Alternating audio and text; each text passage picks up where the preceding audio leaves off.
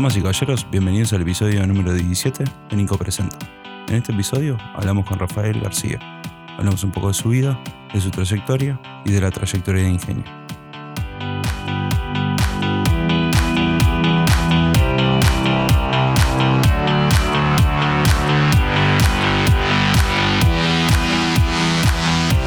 Bueno, Rafael, ¿cómo estás? Bien, ¿y tú, Nico? Todo bien, por suerte. Eh, bueno, Rafael, contanos un poco de vos. ¿Qué, ¿Quién sos? ¿Qué es lo que haces? Eh, yo soy Rafael García, uno de los tantos Rafaeles García que hay en este país, hay muchos, eh, y dirijo la incubadora Ingenio en Arlato. Contanos un poco, un poco de tu historia, tu proceso de cómo llegaste hasta acá. Es una larga historia. O sea, si bien tengo, tengo una formación como ingeniero químico, Ujú, profesión que ejercí durante menos de un año después de recibirme, después siempre he trabajado durante lo que a esta altura son ya casi 30 años en empresas o emprendimientos o cosas vinculadas a la tecnología y más concretamente tecnología de información. Claro. Trabajé unos cuantos años en IBM, donde tuve unos cuantos cargos, digamos, Ujú. diferentes. Eh, en Panasonic, un breve periodo, en Geocom, en una startup que se llamaba Pranasis, donde viví muchas de las cosas que viven los emprendedores de ingenio, pero del otro lado, y Sí. entonces fue una muy buena escuela. También soy docente universitario hace 15 años. ¿no? Eh, de- le doy marketing a los estudiantes de ingeniería, que es algo así Sí. como enseñar, no sé, el Corán en el Vaticano, Sí, sí.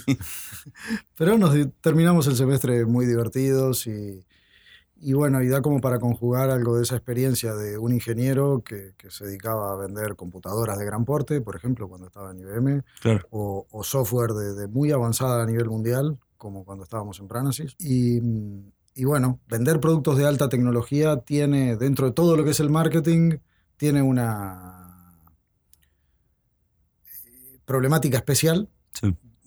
que a nivel mundial está muy poco explorada.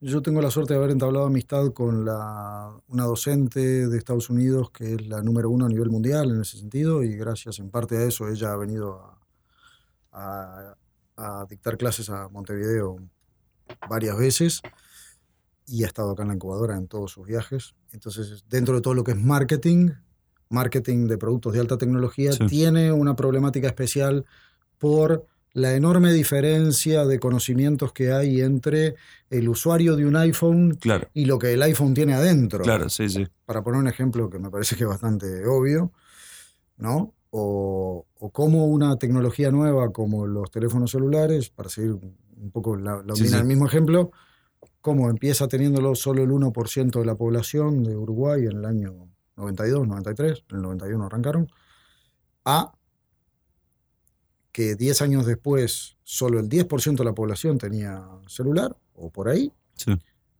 y de pronto 12 o 13 o 14 años después, todos los uruguayos tienen un celular. Sí, sí, uno o dos ya. O, sí, Sí. o más de uno per cápita porque ya empezamos a, a contar los que están en máquinas y, Claro, dispositivos automáticos y cosas por el estilo. Pero Sí. digamos, cada humano en, de más de 10 años y menos de 80 Sí, tiene uno en el bolsillo. claro. Entonces, bueno, estudiar por qué se dan esos fenómenos eh, es una de mis especialidades que obviamente aplica tanto a la tarea docente como a lo que hacemos acá en Ingenio diariamente. Y ya que tocaste este tema, ¿qué, qué pensás que fue para vos eso, que dio el, el- el boom digital, entre comillas, de, de ser un país con 1% digital al Uruguay 100% digital, que fue hace años la campaña que tenían? Bueno, hubo muchos factores, ¿no? Mm. O sea, mm, eh, primero que nada teníamos ya en la década de los 90 una red de telefonía fija muy moderna, inclusive era totalmente digital en Uruguay antes que en Estados Unidos. Sí, sí, sí fueron... Claro, hay cosas que la geografía uruguaya ayuda y el tamaño uruguayo ayuda. O sea, la, la comparación con todo Estados Unidos es, una comparación muy eh, injusta, digamos, Sí. ¿no? Por decirlo de alguna manera.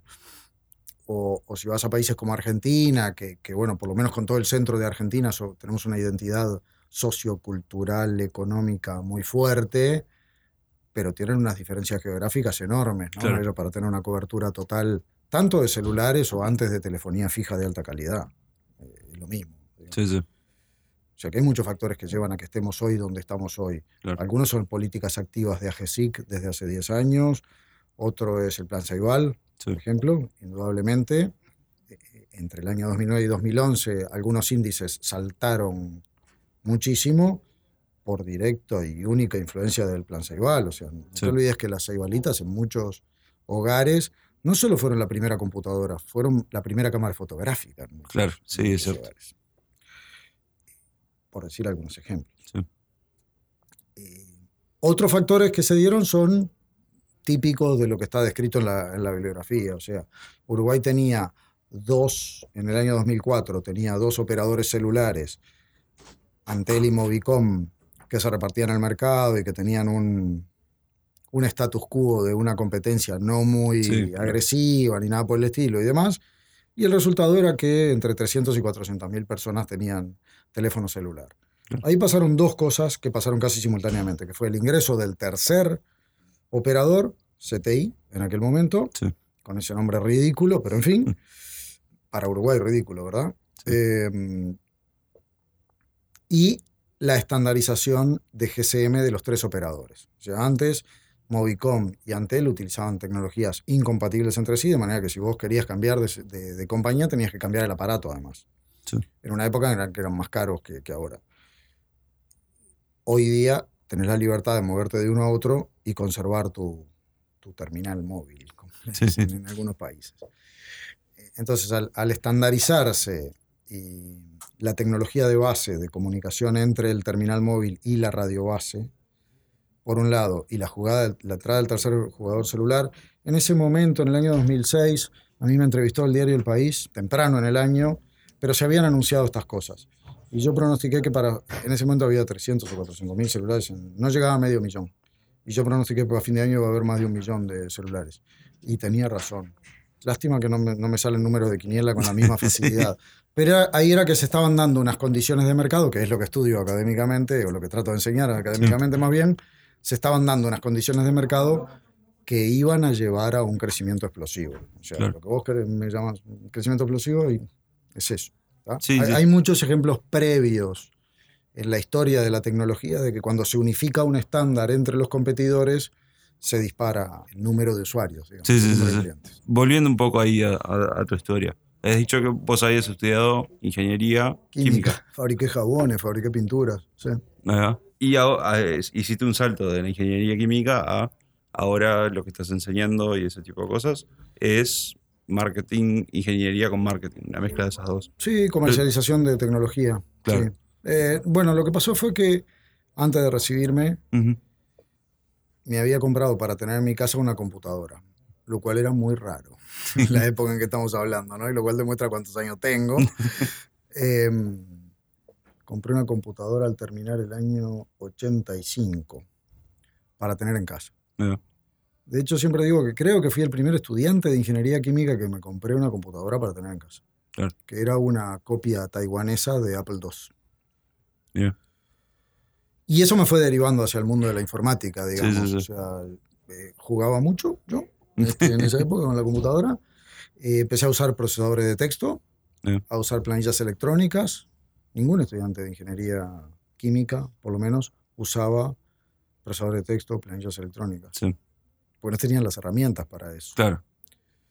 Y los empezamos a usar y los usamos activamente en el, proceso, en el proyecto de fin de carrera en el año 86, donde el equipo mío tenía un compañero que enseguida vio mi computadora, fue y se compró una él. Ah. Em, entonces, en nuestro equipo teníamos más poder de cómputo que la cátedra. Mira. En el año 86. Este, sí. O sea que bueno, esas cosas fueron marcando el camino de que después este, surgió una posibilidad de, de emplearme en IBM, que era una compañía a la cual admiraba en ese momento y que le sigo teniendo Sí. muchísimo cariño, respeto, admiración, por su historia, por el tamaño, por, por el, aporte que hacen a la tecnología y a la sociedad. Y tal, me pasé a... Dejé la química Claro. alegremente. Me sigue interesando, me sigue gustando visitar las plantas químicas, pero eh, a nivel de laboratorio, por ejemplo, visito los laboratorios del LATU Claro, y ni conozco los aparatos que están usando, ni me siento capacitado para tocarlos, claro. porque, porque es un desastre, ¿no? O sea, Sí, sí, sí. Tengo un gran potencial de desastre Claro, dentro claro. del laboratorio, ¿sí? Sí, sí, sí.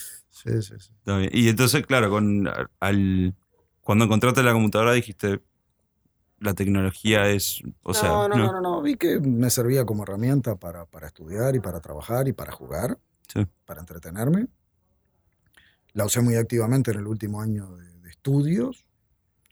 Y bueno, eso me, me- me marcó el camino siguiente, digamos, ¿no? claro, También en esa época, entre el 84 y el 86, trabajé en el Laboratorio de Energía Solar de Facultad de Ingeniería, bien, que, que tenía un muy fuerte interés en energías renovables, en particular solar, solar térmica, no solar fotovoltaica. Pero bueno, no pasó nada, en esa época no pasó nada. Y hoy me alegra mucho ver en muchas casas colectores planos, sí, eh, andar por las carreteras y ver tantos molinos eólicos, que, que es una cosa de, de cómo ha cambiado la tecnología y la sociedad. sí, En aquella época recuerdo que se veía los molinos eólicos como algo feo, sí, algo que afeaban el paisaje, que un país turístico como Uruguay no debería acceder a ese tipo de energía. claro, Se hablaba de esa manera. Mira dónde estamos hoy, ¿no? sí, sí, O sea, contentos de que... y- también tiene que ver con cómo se, se- se difunden las noticias, ¿no? O sea, he leído por ahí, ah, Uruguay obtiene el 100% de su energía eléctrica de renovables. Eso hace décadas que pasa, Sí. porque a menos que hubiera sequía en la década del 80, del 90, con las represas hidroeléctricas, que también son renovables, también no teníamos toda la energía eléctrica, y no teníamos ni un molino eólico en esa época. Pero bueno, ahora se hace referencia a- a- al amplio parque eólico que hay, ¿no? Y que a nadie se le ocurre decir, ay, qué feo para el paisaje. Muy al contrario, al algunos, revés, sí. algunos extranjeros que vienen dicen, uy, qué país adelantado, Claro. cómo hace uso de este recurso. Con, por mis experiencias también de, de estar fuera del país y eso, hay por dos cosas que se conoce Uruguay y uno es los, la tecnología que usa y otro obviamente el fútbol y Suárez. Este, Sí, eso, seguro- eso seguramente tiene que ver con, con los medios en los que tú te mueves, ¿no? No Sí, te sí. olvides de eso. Eh, yo creo que Uruguay históricamente es conocido por la carne, por el fútbol Sí. y en algunos ámbitos por la tecnología, pero Claro. solo en algunos ámbitos, en algunos países, en algunos lugares. sí, sí. En cambio, la carne y el fútbol, sí. Sí, eso seguro. Eh, yo creo que hay un gusto también por la, la innovación de punta, ¿no? O sea, trabajar en, en IBM durante más de una década a veces te daba acceso a cosas que se habían patentado y que nadie más sabía, porque podías acceder a eso solo por ser empleado. Claro. O, o podías conocer productos antes de que se lanzaran al mercado. Y eso tenía su emoción, ¿no? Sí, sí, Dentro sí. del mundo corporativo era de las cosas más emocionantes que había.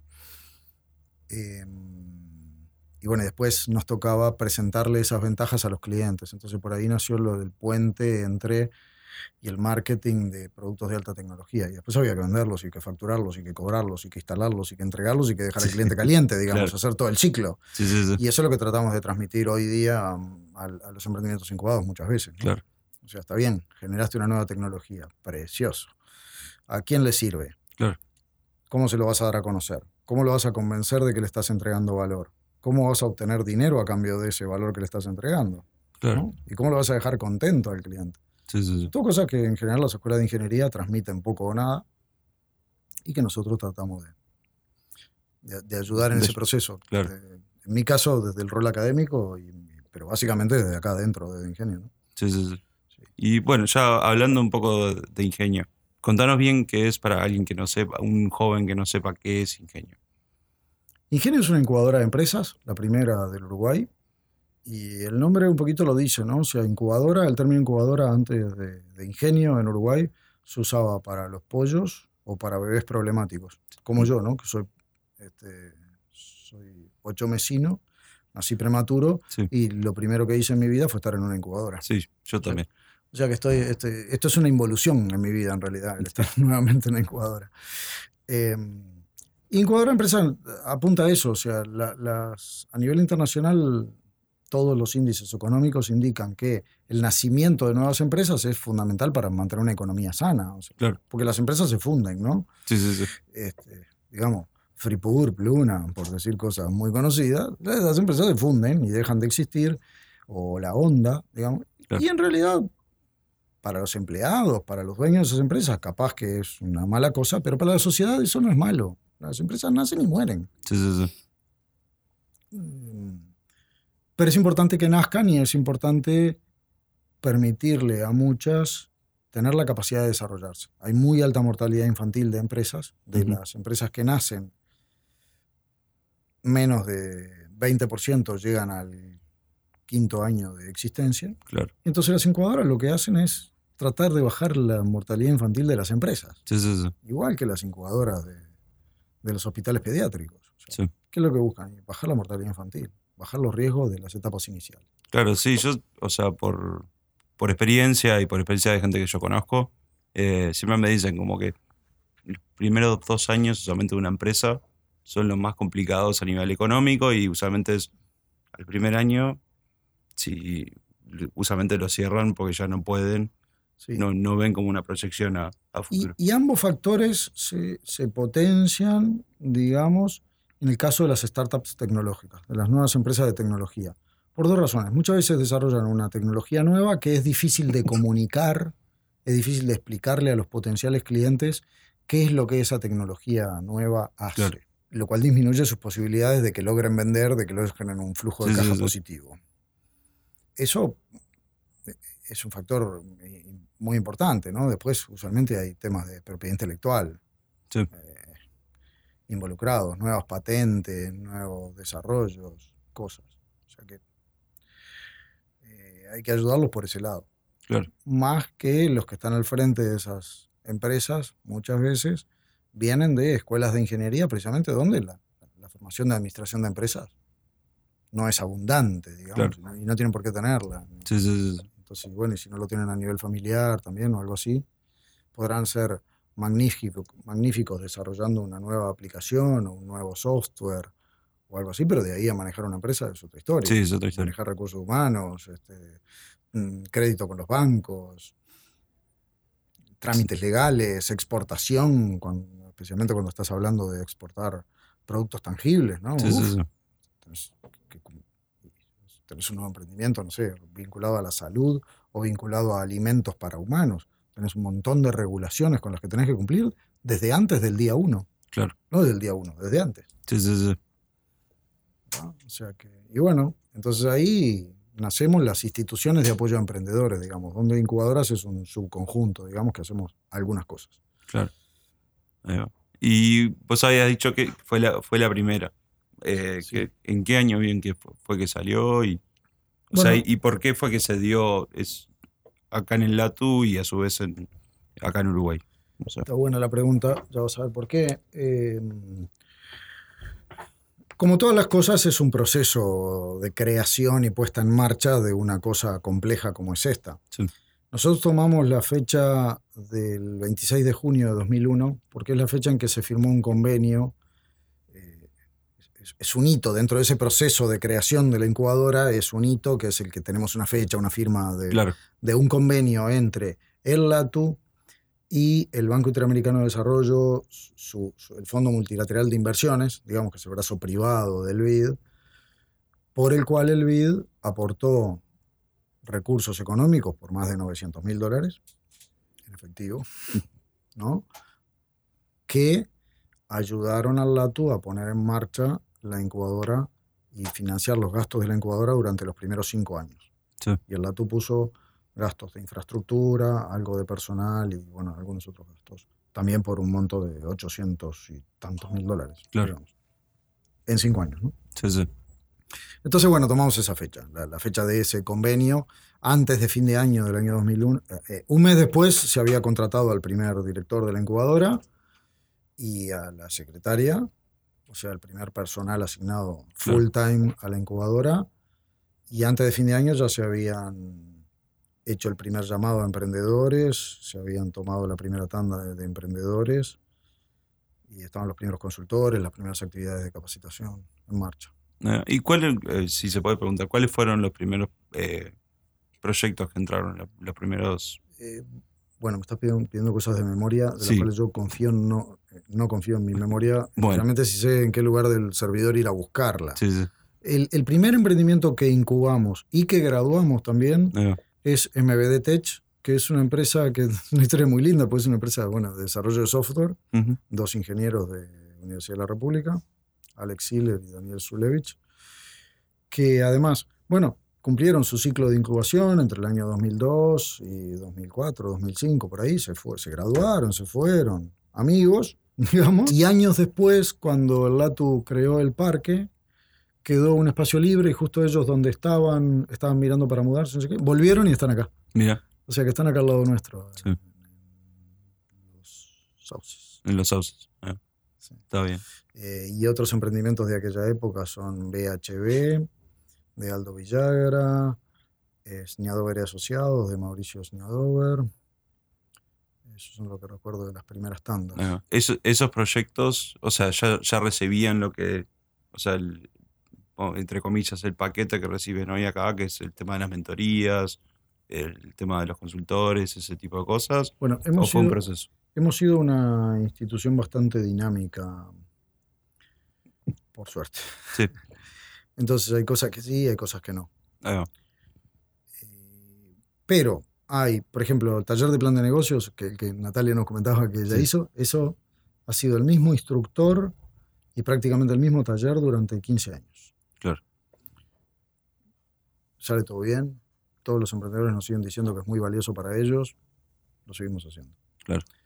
En consultoría hemos evolucionado muchísimo.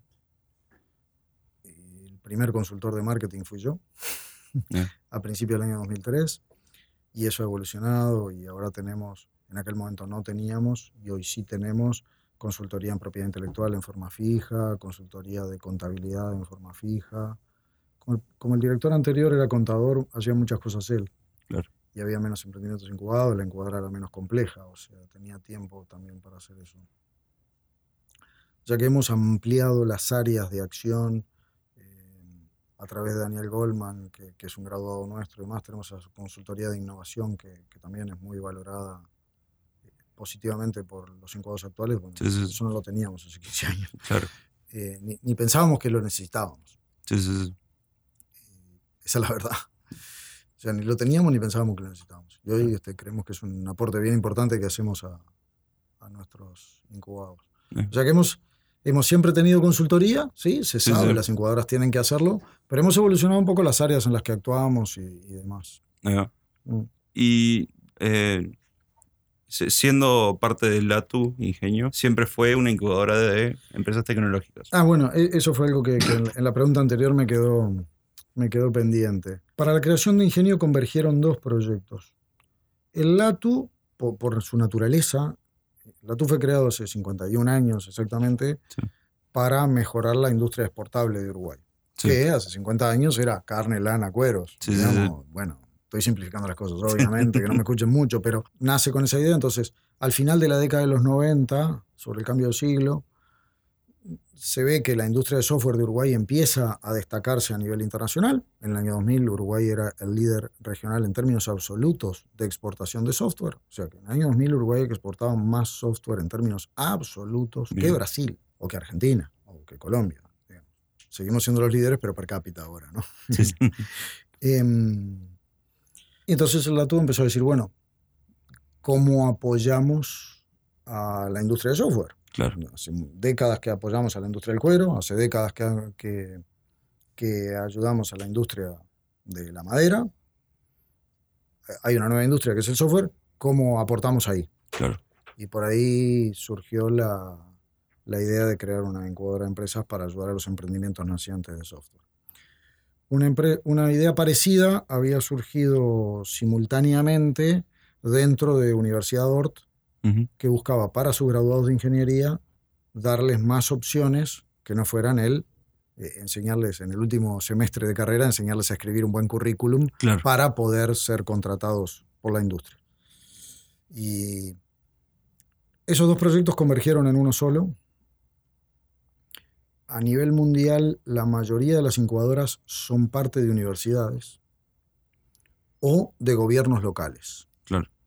o de asociaciones entre gobiernos locales, digamos una intendencia del interior Sí. de Montevideo, eh, con una universidad, pongámosle un- la Regional Norte en Salto, Claro. podría ser un ejemplo, no, no es el caso, pero... eh, en otras palabras, una institución como LATU poniendo en marcha una incubadora es una cosa rara. Cuando va a pedir este, fondos a FOMIN, el LATU aparece como mejor idea estar asociado con una universidad, con, con una institución de enseñanza terciaria, una universidad. digamos. Y entonces ambos proyectos convergen ahí. Casualmente o no casualmente, o se alinearon los astros, si querés creer en el horóscopo, al frente de- del proyecto, eh, dentro de ORT, había un ingeniero químico, Julio Fernández, y al frente del proyecto, en el Lato, había un ingeniero químico, Manuel Bello, que se conocían ambos de 20 años antes, no eran compañeros de generación, tenían un año de diferencia, pero se conocían de la universidad. Claro. O sea que, que, bueno, eh, ambos tenían buen diálogo, digamos, que, que dio a, a, bueno, esas negociaciones entre Ort, Latu, eh, ir a pedirle juntos plata a Fomín para financiar el proyecto, poner en marcha el proyecto. Ah, Y yo también soy ingeniero químico, no es, no es casualidad, yo creo que no es casualidad. Sí. Yo por, por lo que conozco de, de ingenio, sí, hay un hay una parte tecnológica, pero, o sea, también los primeros proyectos ya fueron Todos de software. todo de software. Sí, sí, porque además el, el primer, para empezar a conversar, Ingenio no tenía ni nombre, ¿no? Sí. Eh, entonces el proyecto para el BID se llamaba, tengo que repasar el nombre porque era Proyecto para la creación de una incubadora de empresas software. Ah, Creo que decía software específicamente y a los pocos años, como 2003 o 2004, apareció el primer proyecto de hardware. ah, ¿Y qué hacemos con esto? Y lo aceptamos Sí. igual, ¿no? Eh, y ahí, y esa fue la historia de cómo se empezó a ampliar el foco de la incubadora, que después lo ampliamos a biotecnología, actuamos en biotecnología durante años, tuvimos pocos proyectos y éxito con ninguno. Ampliamos a diseño, tuvimos unos cuantos proyectos y éxito con algunos.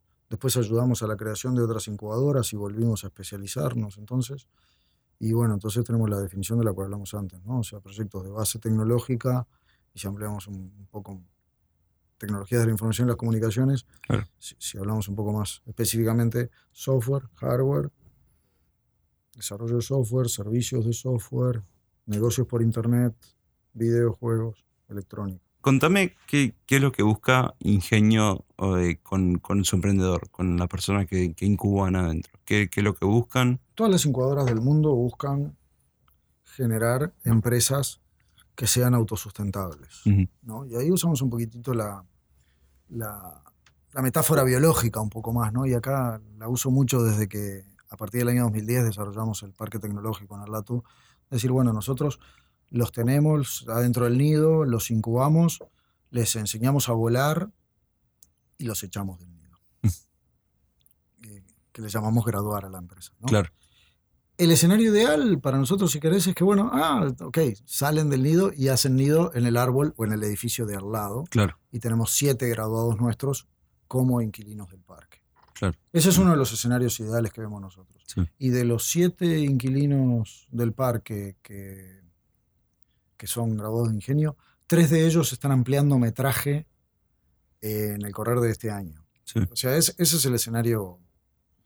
Mira que hace 15 años cuando se planteó ingenio, yo lo pregunto, nadie soñaba con esto. Sí, sí, obviamente. Y hoy lo vemos y decimos, "Ta, esta es la historia perfecta, ¿no? Este, Sí, es, sí. este es el ideal. O sea, eh, realmente, o sea, simplifica, em, Exceed y Develop, tres empresas que, que incubamos hace años ya, están ampliando, eh, están en otros edificios del parque y Sí. están creciendo, lo cual quiere decir que están contratando más gente, que están facturando más dinero, que están exportando más. Entonces, nosotros en particular lo que buscamos es empresas que estén alineadas con los mandatos del LATU, que es ayudar a, la al- a, a generar divisas, a- la industria exportadora.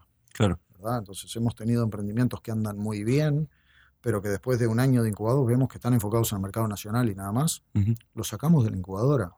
No es que no nos gusten, con muchos de ellos mantengo amistad, pero bueno, su foco es eh, dentro de Uruguay y el mandato del LATU es favorecer, eh, favorecer, es ayudar a la industria exportadora. Entonces, Claro. tenemos, cuando tenemos una división, bueno, todos lo entienden y ya está, y nosotros tratamos de ser muy claros en cuando invitamos a alguien a acercarse a la incubadora y a hacer incubado, decir, bueno, Sí. el foco tiene que estar afuera.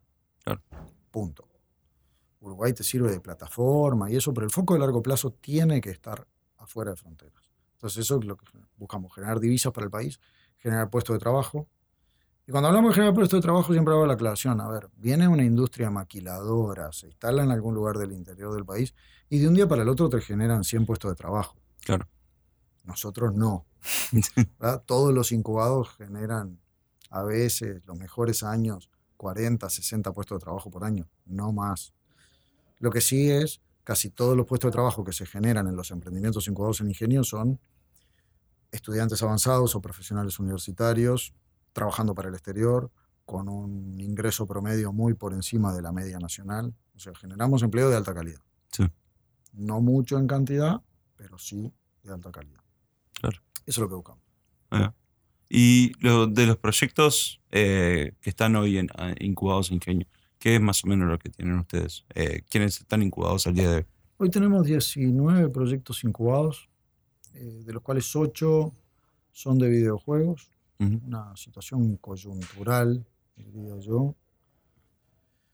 Hasta hace pocos meses la mitad de lo que teníamos era videojuegos, cosa este, medio raro. Siempre hemos apoyado la industria de videojuegos. Eh, de hecho, somos los únicos que podemos decir que hace 11 años que venimos apoyando la industria de videojuegos. Y se dio una situación coyuntural porque hace dos años tuvimos una acción específica con con el Ministerio de Industria y Energía, la Dirección Nacional de Telecomunicaciones, que ellos tenían unos fondos específicos para apoyar emprendimientos de videojuegos. Y entonces hicimos un programa conjunto por el cual en su momento, en 2014, hicimos una serie de acciones, acciones de capacitación, de sensibilización para potenciales emprendedores de videojuegos y capturamos en ese momento cinco emprendimientos de videojuegos, todos juntos, de un saco, que ingresaron al Ecuador. De esos quedan tres hoy. Pero eso tuvo un efecto eh, de derrame o, como la cola de un cometa, digamos. Entraron esos primeros cinco, pero después entraron otros, que hace que hoy tengamos ocho. Claro. Eh, en carrera. Em, y bueno, los otros diez hay software, audiovisual. Em, tenemos un par de hardware, de desarrollo electrónica. En electrónica nosotros vemos mucho potencial, entonces estamos viendo de hacer alguna actividad similar con el Ministerio de Industria y con Antel en este caso para atraer a una camada de emprendimientos de electrónica. Hablando con las facultades de ingeniería, vemos que hay potencial, vemos que se hacen cosas. El tema es que los emprendimientos, hemos tenido algún emprendimiento electrónico exitoso en el pasado, que hemos graduado, Smartway, pero vimos que necesitan más tiempo de incubación, que necesitan más esfuerzo, más dinero, es más difícil. Sí, sí, sí. Desarrollar hardware es más difícil. Claro. Y si llegas a una etapa de fabricación, no tenés más remedio que terminar fabricando en China, o sea, que terminas haciendo los prototipos, pidiendo que te lo fabriquen en China.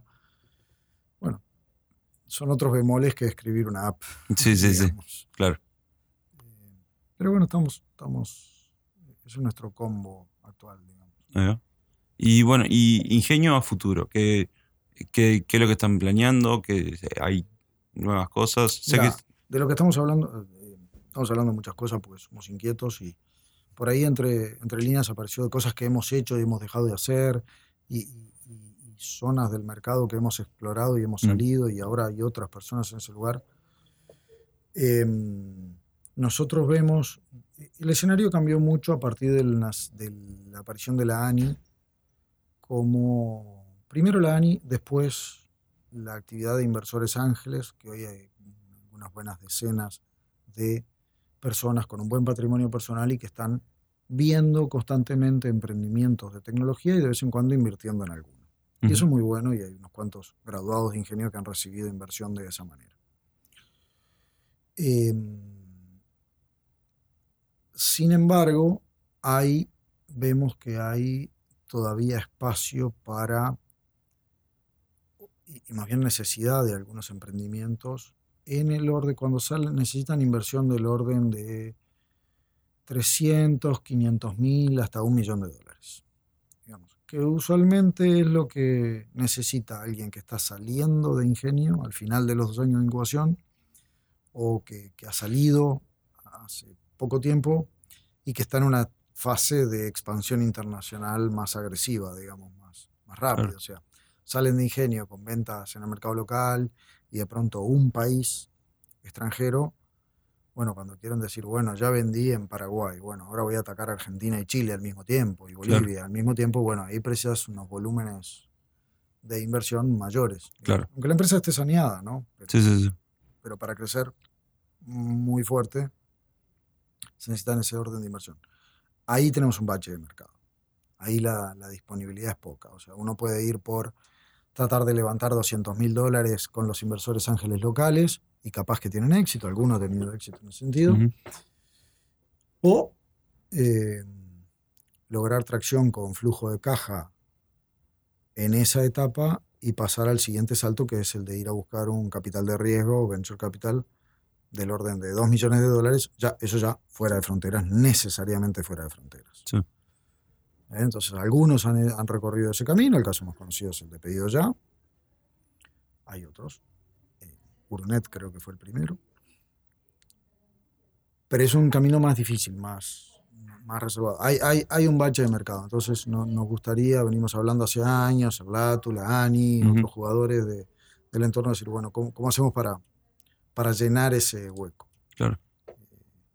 Que yo creo que no va a ser, va a ser en el ámbito de ingenio, va a ser en el ámbito del, del parque tecnológico, pero ingenio va a seguir teniendo el rol que tiene hoy o, o muy parecido, digamos. Claro. Eh, Esa otra etapa, por ejemplo, lo usual es que se haga mediante, bueno, quien aporta el capital tome parte de las ac- acciones de la empresa. Ingenio no solo no ha tomado, sino que no sería bueno que tomara, porque Ingenio pertenece al LATU, el LATU pertenece al Estado. Claro. Eh, Entonces, como de- desde el punto de vista de, de figura jurídica, eh, estas empresas tienen que ser sociedades anónimas, que parte de las acciones sean propiedad del Estado sería, este, a través del LATU sería Sí, sí, sí. bastante complicado Claro. y ahuyentaría a otros posibles inversores incluso. Entonces, eh, yo creo que Ingenio tiene que seguir en, en el ámbito en el que está hoy y seguir haciendo cosas parecidas a las que está hoy, intentando cosas nuevas, Sí, sí, ¿no? sí. pero eh, para hacer esto otro que estoy hablando, de, que le llamamos la aceleradora, eh, tendría que ser otra persona jurídica. Nosotros, Claro. Ingenio no tiene persona jurídica, es LATU Sí, sí, sí. eh, tendría que ser otra persona jurídica y posiblemente con otro formato empresarial, digamos. Claro. ¿Está bien? Sí, sí. Que le permita eh, manejar ese tipo de cosas de, de, bueno, entrada y salida de inversores, rondas de inversión, etcétera, para lo cual el dato no, no parece la, la persona jurídica adecuada. Claro. Eh, posiblemente crecer, yo creo que, que habiendo otras incubadoras en Montevideo ahora y eso, capaz que crecer si hiciéramos una unidad en algún lugar del interior del país, pero, pero acá con una masa de, de 20 a 25 emprendimientos, yo creo que estamos bien estabilizados. Claro. No, no olvidemos además que dentro de toda la organización del LATU, que el LATU hace, hace muchas cosas distintas, ¿verdad? Sí, sí, sí. hace metrología, hace control de calidad, hace servicios para la industria manufacturera. Em, ingenio es una unidad deficitaria.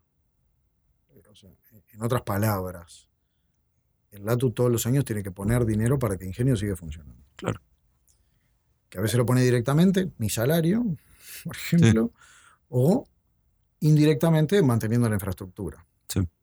que tenemos una infraestructura que, bueno, tiene algunos defectos, pero, pero que es una estructura de clase mundial. He visitado, he tenido el, privilegio de visitar decenas de incubadoras en el Sí. mundo, algunas en países del primer mundo, y tenemos instalaciones de clase mundial. Claro. Esto no es nada demasiado atractivo, tampoco es feo, pero es muy funcional. Parte de, de las estructuras que nos rodean tienen 15 años de antigüedad y eso no se nota. Claro. Es, de una calidad impresionante, es una inversión que se hizo ahí. Cuando nos mudamos y ampliamos hace cuatro años, dijimos, bueno, esto es tan bueno que lo vamos a seguir usando y lo Sí, usamos sí, sí. y ampliamos con la misma línea, de tal manera que hoy eh, estos paneles uno no distingue cuáles tienen 15 años y cuáles tienen 4. Claro. No, no- no. no se distingue. Es, es increíble, es una muy buena publicidad. Yo siempre le digo al proveedor, mira que yo te hago la publicidad que quieras porque la verdad funciona y si funciona Claro. hay, que, hay que reconocerlo. Em, yo creo que entonces, te decía que con otras incubadoras en el país, no- nosotros estamos en una masa crítica que, que está bien y, y bueno, y, Y eso tiene un costo para el lato. Entonces, Claro. crecer mucho ingenio, digamos, que es algo que, que uno a veces sueña, "Ah, vamos a crecer, crecer, crecer. Este, hay que decidir poner el dinero también, ¿no? Claro. No es tan fácil, Sí, sí, sí, sí. no es tan fácil. Claro. ¿Qué le dirías vos a, un, a alguien que quiere emprender, un joven emprendedor? Alguien que está. eh, tiene su idea en la cabeza y. La, la- la típica de joven, mismo, tiene un ayer, sueño. ayer estuvimos en la mega experiencia Endeavor. Sí. este, tú estuviste, yo también. O sea, tirate al agua.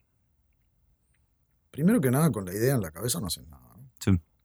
Yo, yo tengo la idea de hacerme rico, de manejar una Ferrari y de tener este, un yate en el Caribe hace muchos años. No, no, con la idea no hago nada. Claro. Bah, yo qué sé. Me hago cada película impresionante, pero no.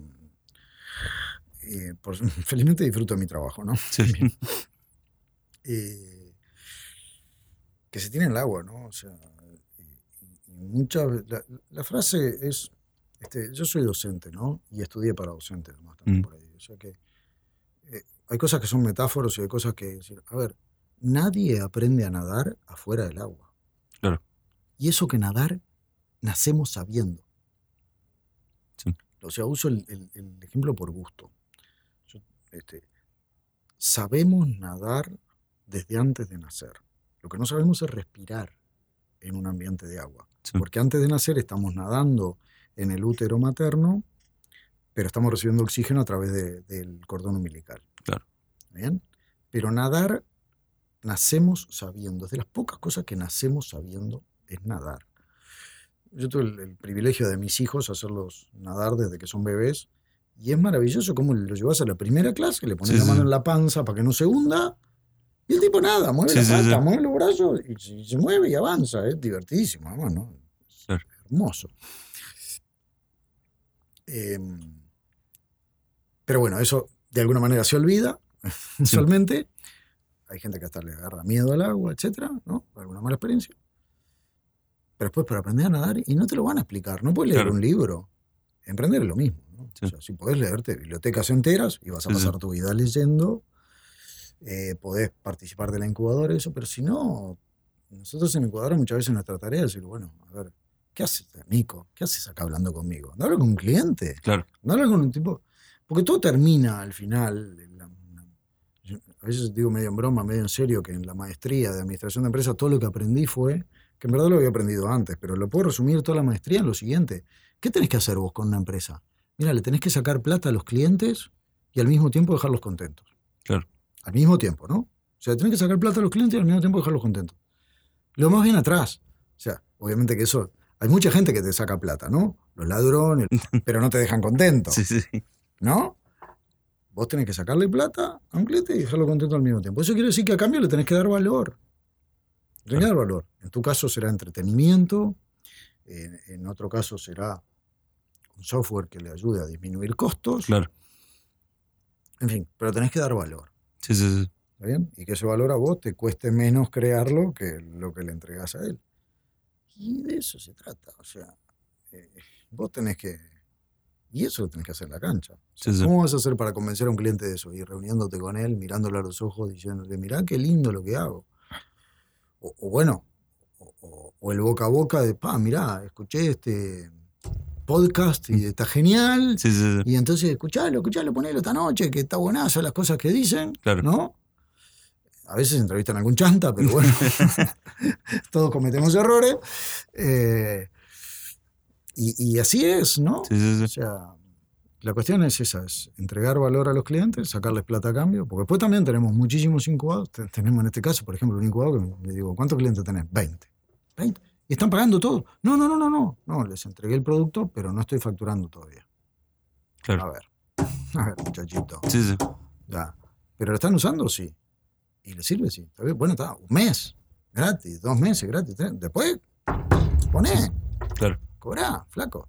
O sea, yo no vivo de aire, además, ¿no? Sí, sí. que decir. O sea, ¿por qué me venís a pedir que la incubadora te dé, o que la ANI te dé fondos, por ejemplo? Tienes que sacar plata a los clientes. Claro. Hay que hacerlo. Sí, sí. no sos, es malo, no es malo. claro, o sos sea, una empresa. O sea, eh, es de las cosas que, que, a ver, la, la entendíamos muy bien. Cuando yo trabajé en IBM en la década del 90, mucha bibliografía de empresas, decía que, que, la fuerza de ventas de IBM a nivel global era la mejor fuerza de ventas del mundo, por ejemplo. ¿No? Lo cierto era que éramos especialistas en, sí, en ir y mostrarle nueva tecnología a los clientes, convencerlos y convencerlos de que pagaran facturas bien importantes. ¿no? Por algo IBM tiene el volumen de facturación que tiene. Nunca ha vendido por precio, digamos, cosa barata. No. Claro. Eh, pero lo hacíamos con tranquilidad, decir, sí, yo te voy a cobrar X suma por esto, pero te voy a estar dando valor 2X, 3X, 4X. Adrede no quiero decir ningún número. Sí, sí. Y ninguna moneda, ¿no? Sí, sí. Eh, uno tiene que ser consciente de eso. Hasta donde yo sé, vender no es pecado, no es ilegal. Sin embargo, hay gente que, que, que se cohíbe, que le da vergüenza. Ay, yo no vendo, ay, a mí que me vengan a comprar. No, claro. Tienes que salir a vender. Y salir a vender, tenés que promocionar tu, lo, lo que vos haces. Tenés que convencer al potencial cliente de que le vas a entregar valor a cambio de su dinero y le tenés que solicitar ese dinero para entregarle el valor. Si a ese valor una hora de entretenimiento, un dispositivo para que sus toros eh, tengan una mejor performance dejando vacas preñadas, como es el caso de Mu, sí. o algo. Claro. Sí, sí, sí. O una contraseña para un sitio web que le va a ayudar a administrar los gastos de su casa, yo qué sé. Y, y por lo tanto a ahorrar o a saber dónde comprar los artículos de limpieza en el barrio en el que vive, porque, bueno, usando datos de mercado y, y, y generando información de esa manera, sabes que los productos de limpieza que vas a comprar es mejor ir al supermercado X. Tal, sí. ¿Está bien? Sí, sí. Vos le estás dando valor, le estás ahorrando a la persona 200 pesos en su cuenta de supermercado, bueno, le decís, mira, vos quédate con 150 y dame 50 a mí, es el costo. Claro. Está, es- Sí, sí. hay que hacer eso. Bueno, muchas gracias. ¿Puedo hacer una pregunta yo ahora? Sí, sí. ¿De dónde vas a sacar plata Yo- con esta entrevista? Sí, Estamos yo. muchas gracias. Nada.